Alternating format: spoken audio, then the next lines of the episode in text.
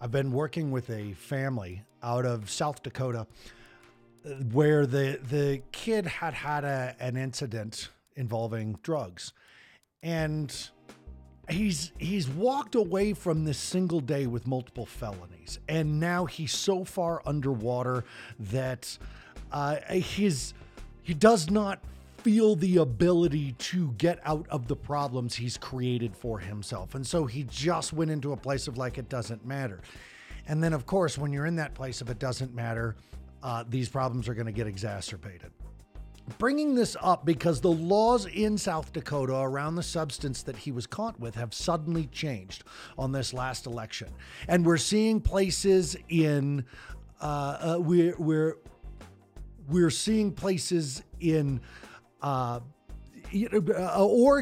suddenly decriminalized.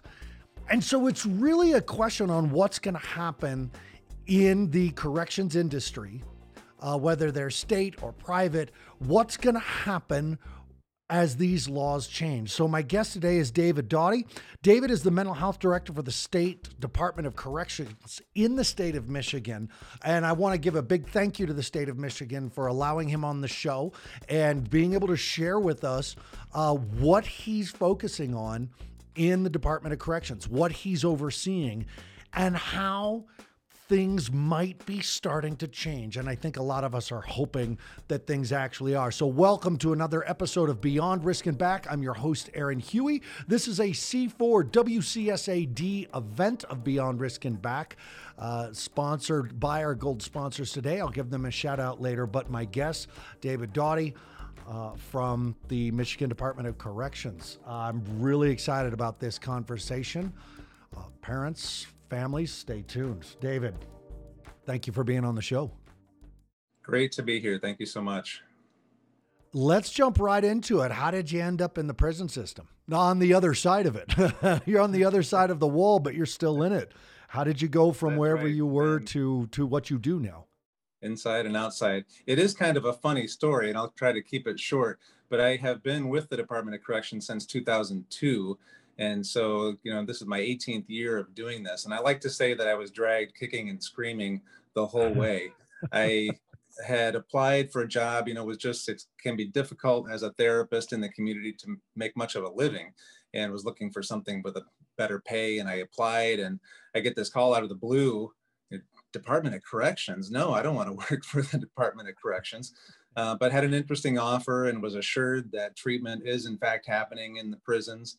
And so went to look into that and started as a psychologist in one of our small communities here that has a couple of prisons, and just kind of worked my way up through the system.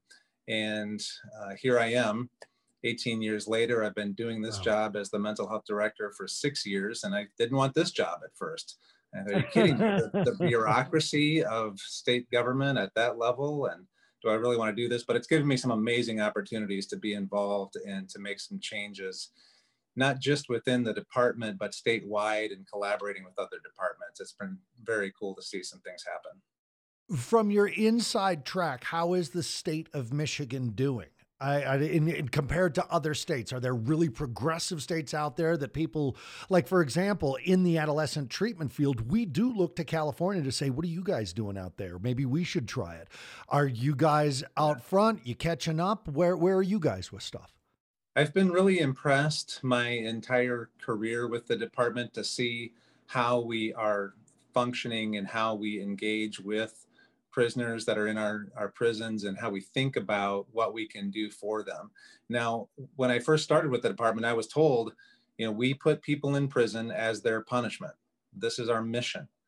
We lock them up, keep the public safe, and then they may or may not get out according to their sentence. But we have really transitioned to a rehabilitation model that is much more progressive in helping people get back on their feet when they get out. Most people that get put in prison do return to their communities. I'd say upwards of 90%. Do you think that is the industry changing because of politics or because of people? And I want to separate those two, because sometimes I look at politics, I'm like, those aren't people, those are politicians. They're a different breed. They got a different alphabet. Is this industry changing because of politics or people? That's a great question. And I will say I have had opportunities to look at legislation as it happens, and you see some legislators that really want to make some good things happen. It's sometimes a mix up of big business interests and political interests and public interests, but we really try to engage people that want to help make changes. And sometimes they think that the Department of Corrections is this horrible place where we just lock people in dungeons, and it's helpful to really educate folks about what we do. I mean, I oversee the single largest provider of mental health treatment services in the state. And that's probably true for most of my colleagues in other states. Wow. Because we're locking up people with mental illnesses at very large rates. Fortunately, it's coming down, but it's a big problem. You know, you brought that up as we were off the air at the beginning, where you were talking about just how many of the men and women incarcerated are there because of mental illness.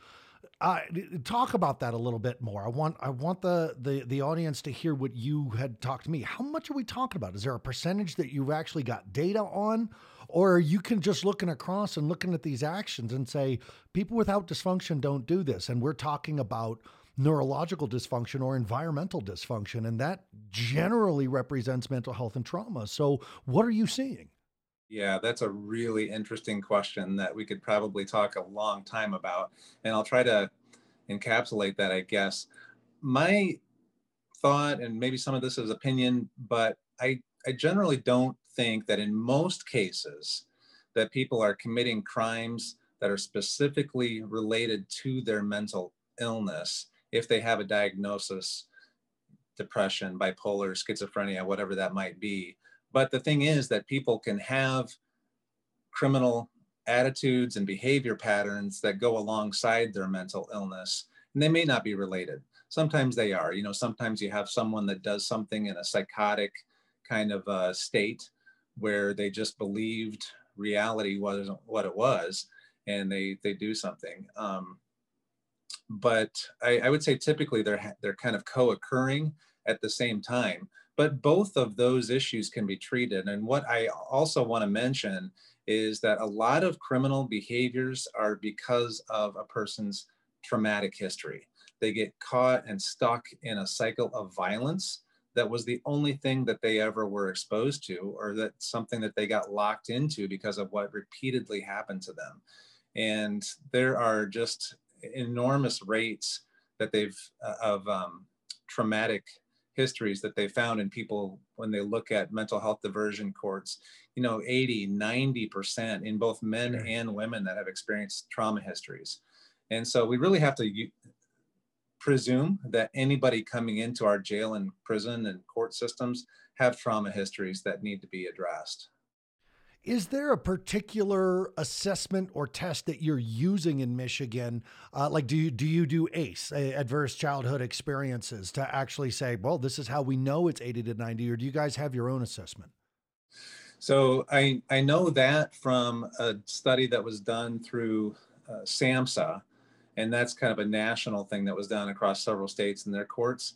And we are right now in talks about how to incorporate data that we might use from ACEs. And we've got a couple of our staff trained as kind of master trainers that are going to get the ACEs paradigm idea process out there for us, because we know it's such a huge problem. And Michigan is actually, the Department of Corrections actually has it as part of our strategic plan to become a trauma-informed department. We had thought we'd get it done this year, but COVID, of course, happened, and it's set us back a little bit, but it's a mission that we have. When you see a correctional institution go trauma-informed, what kind of changes would you expect to notice, expect to happen? Yeah, good question. I actually do a training that I got from SAMHSA about becoming trauma-informed and how it helps people make changes. Got a couple of notes I'm just going to reference here, but the idea is that you want to look at all of your practices, and do we do anything that might re-traumatize people? And so you're looking at the type of questions that you ask, the type of searches that you do, and just moving this stance from why are you doing that to what happened to you, and taking that kind of approach giving people more choices about what they want to be treated like and what they need to feel safe. And it's about the idea of facilitating a safe place where people can recover and be successful. And it's a little bit hard to talk about specifics because any organization has to talk about the specific policies and practices that they have in place in order to fix those. Is there a particular mental illness whether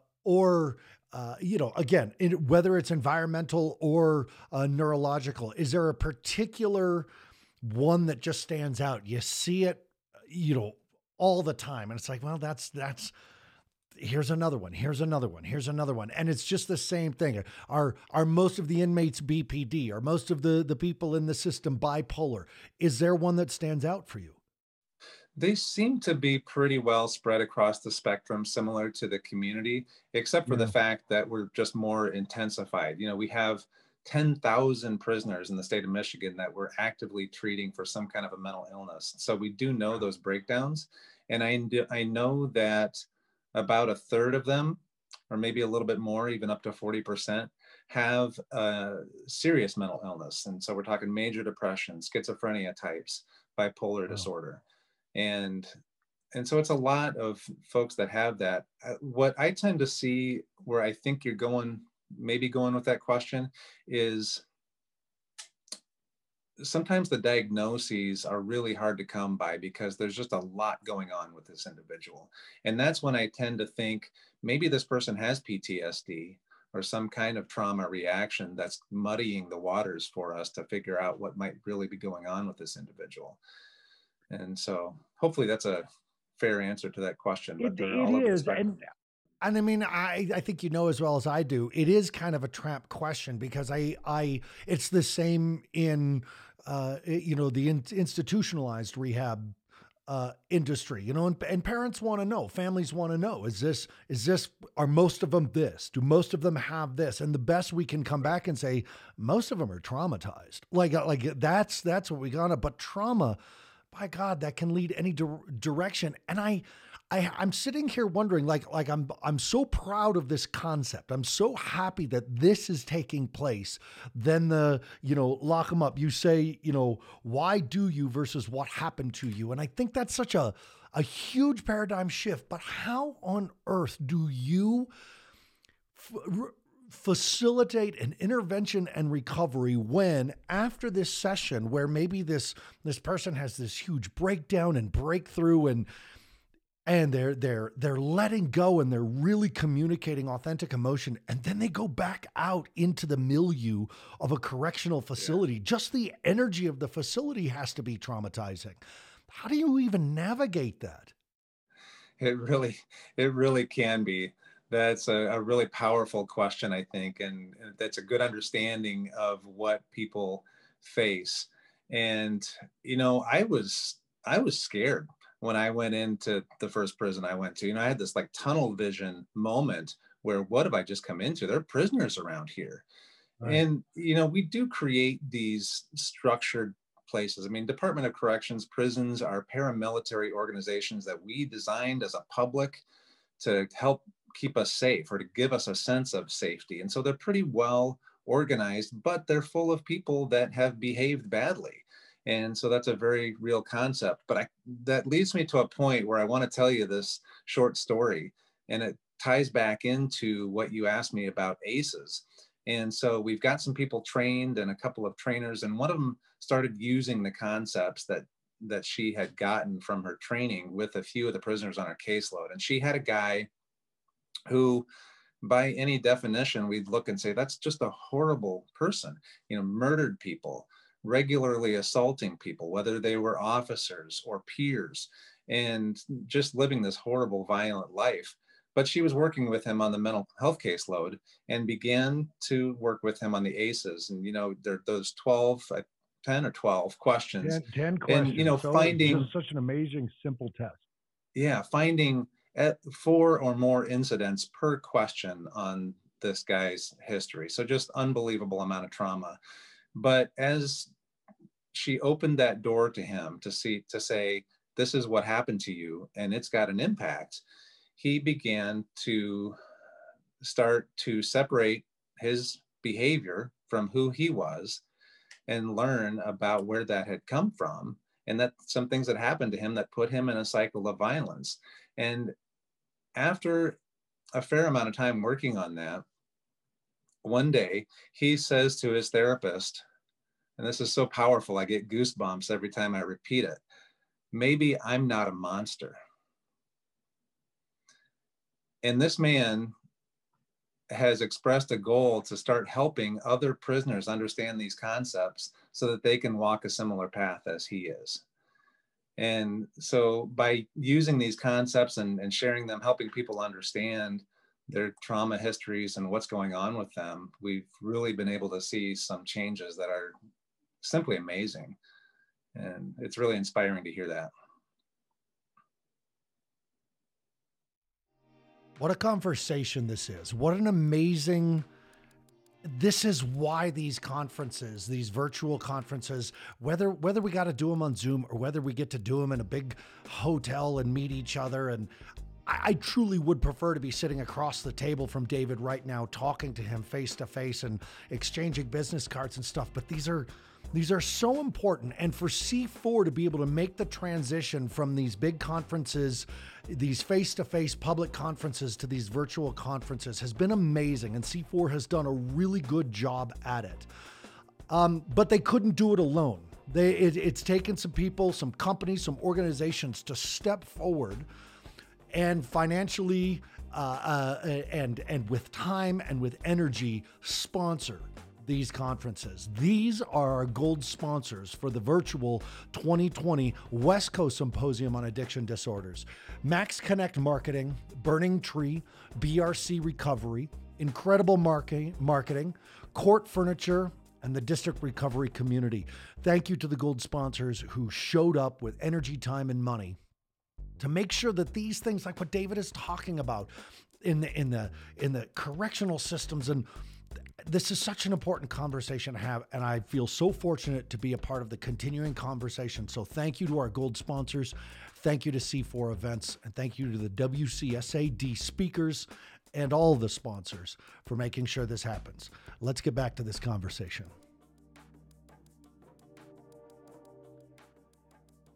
Are you confident in the change that's taking place? Is this where we're going? And is everybody on board? You know, I keep seeing movement forward, and I've been really happy to be part, at least, of what's going on in our state in Michigan. And I think that similar things are happening in other states. I do have a network of colleagues that do similar things. And so, you know, be encouraged. There are other people very engaged in trying to help people with criminal justice involvement, whether they've been arrested, jailed, or put in prison, to help them recover and get back to their communities successfully. And we have gone from when I started in the department, well over 50,000 prisoners locked up in Michigan to about 35,000 today. You know, we're getting people paroled and back to their communities. And that's not just the effort of the Department of Corrections. We work with judges, we work with agents, we work with communities to try and make that happen. And I think it's been a public movement that's helping that. We've seen that we just locked too many people up in this country. Is the impetus of change going to be in the judicial industry or the psychological industry? Like, do we need to train therapists differently as they're getting their master's degrees and stuff to also be able to expand more easily into working in corrections? Or do we need the corrections people to say, you got to get out there and find therapists who've got the stones to get back in here and work with these men and women who really are traumatized? So who has to break through? I love that. And to the last part of that question, I think both.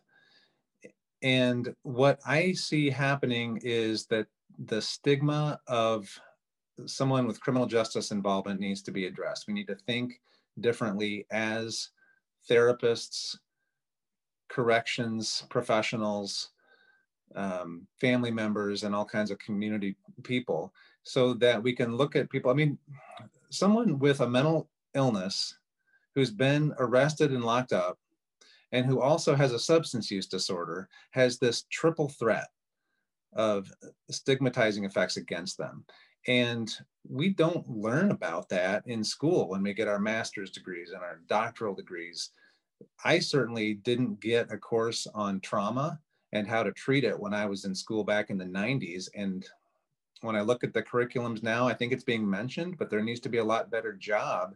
And organizations need to become trauma-informed and trauma-responsive so that they look for people and expect it when they're working with someone that has criminal justice involvement. And also get the training that it takes to see those know what to look for and get them to therapists that can actually do the trauma treatment that people need. But yeah, it needs to happen on all of those fronts. I know when this episode plays for all of us involved in the West Coast Symposium on addiction disorders, when you say trauma-informed and use those terms, we all know what you're talking about. But for the larger worldwide audience that Beyond Risk and Back goes out to, what do you mean by trauma-informed in dealing with the corrections industry? What does that mean?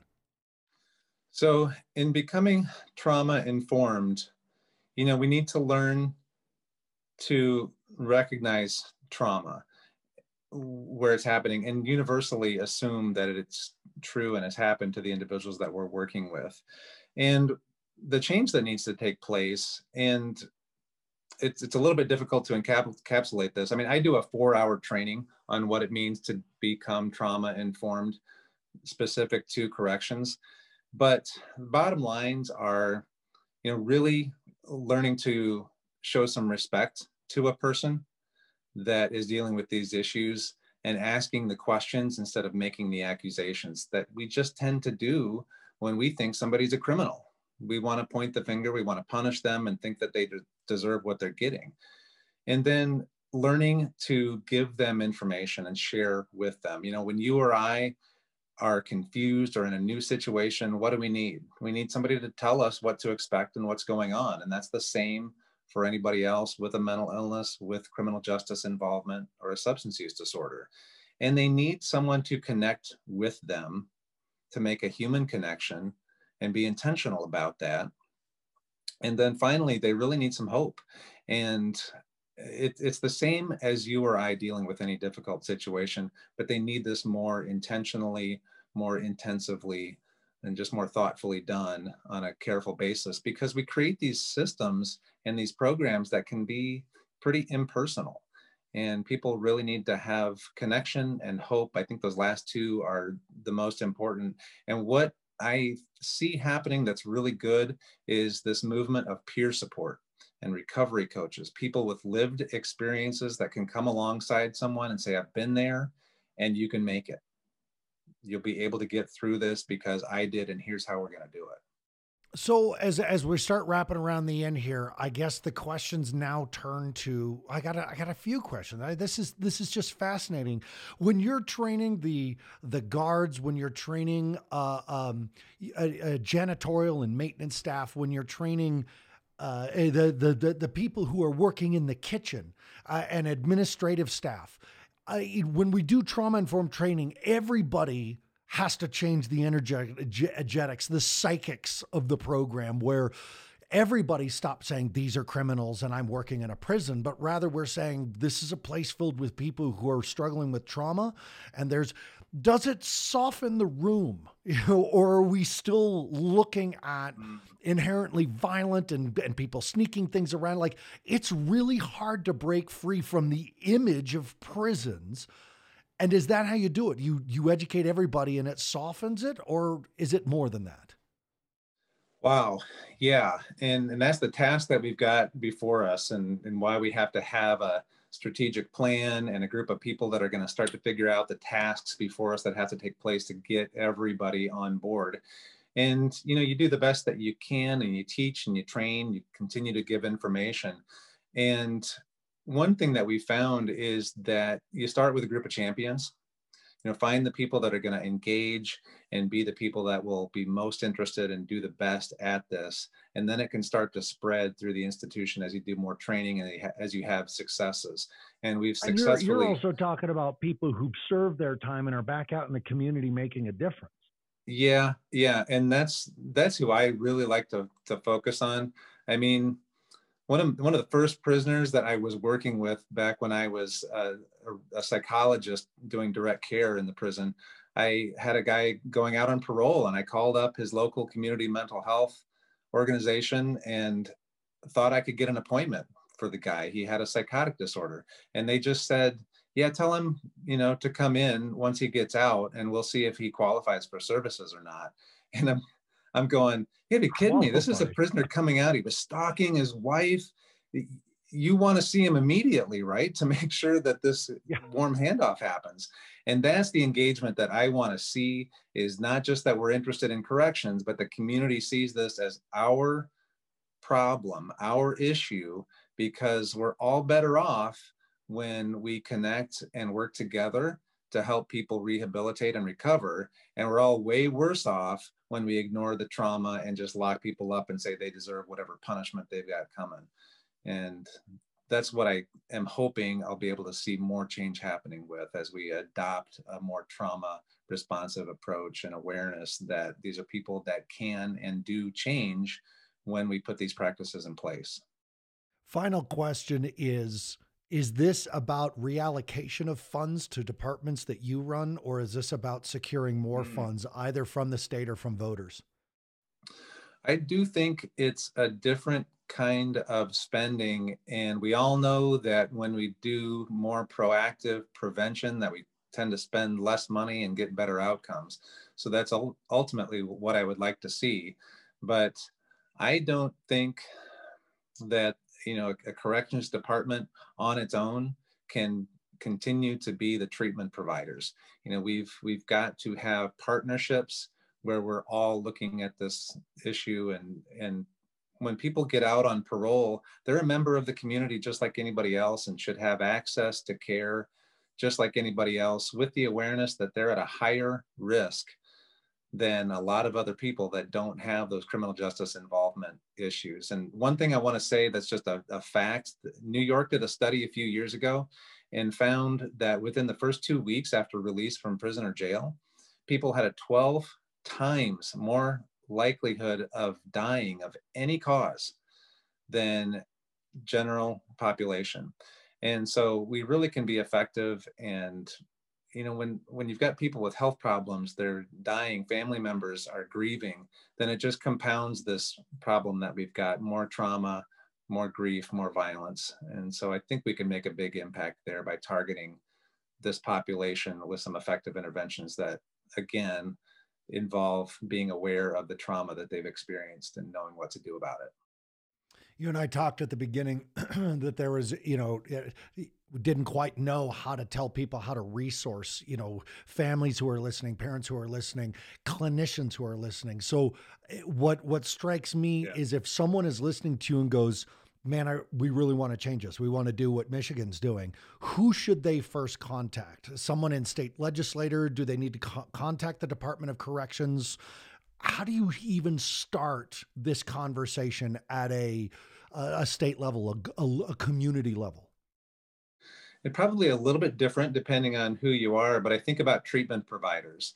And I can tell you that parole agents that have parolees on their caseloads are hungry for help and to know where to refer their supervisees to get the assistance that they need. So if you're a provider and you know you can do some good work with this population, I encourage you to reach out to the parole agents in your county. For parents and families, there really is a lot of information online, and there are good organizations doing things that help people get their feet on the ground with jobs, vocational training, housing, and those kind of things, like Prison Fellowship.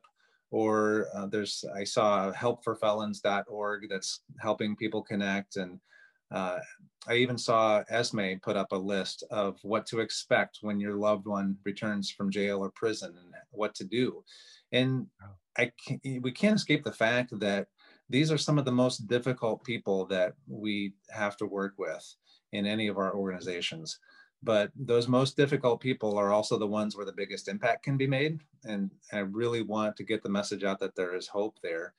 And there certainly are changes that can be made at the legislative level if you have contacts there. And one of the things I really want to emphasize is getting state departments to work together. And as much as that can be encouraged, you know, we get in these silos and, you know, we used to have parolees getting one kind of treatment and everybody else in the community getting another kind of treatment because the funding streams were different. It should be the same. These are all citizens of our states and communities. David, incredible conversation. Thank you so much for taking a bit of time with us and educating the clinicians, the parents, the teachers, the families about what is going on and where we can make some changes. This is incredible. I'd love to get this message out, and I hope to be able to do more. Really appreciate the opportunity.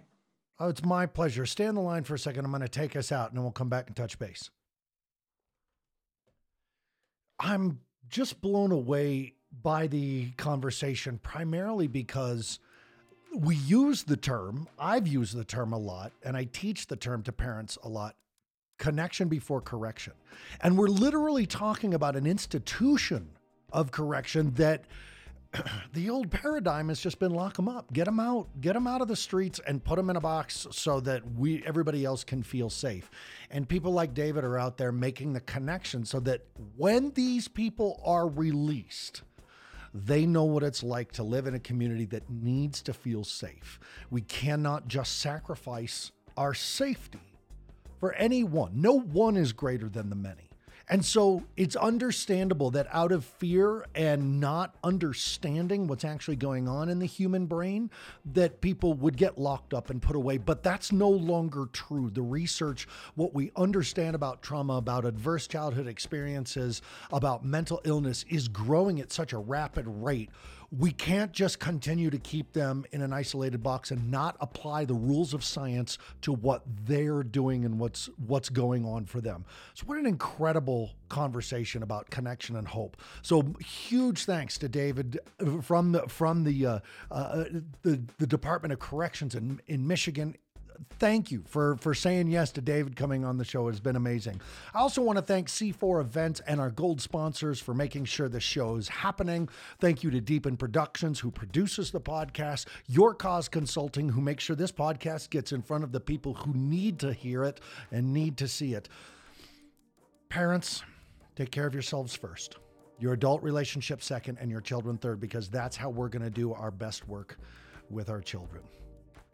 I'm going to see you again next week for another incredible conversation. Please, when you got a second, listen, like, subscribe, and share to Beyond Risk and Back. And please leave a review on iTunes, because that helps me get the message in front of parents who need the message of hope. I'll talk to you next week.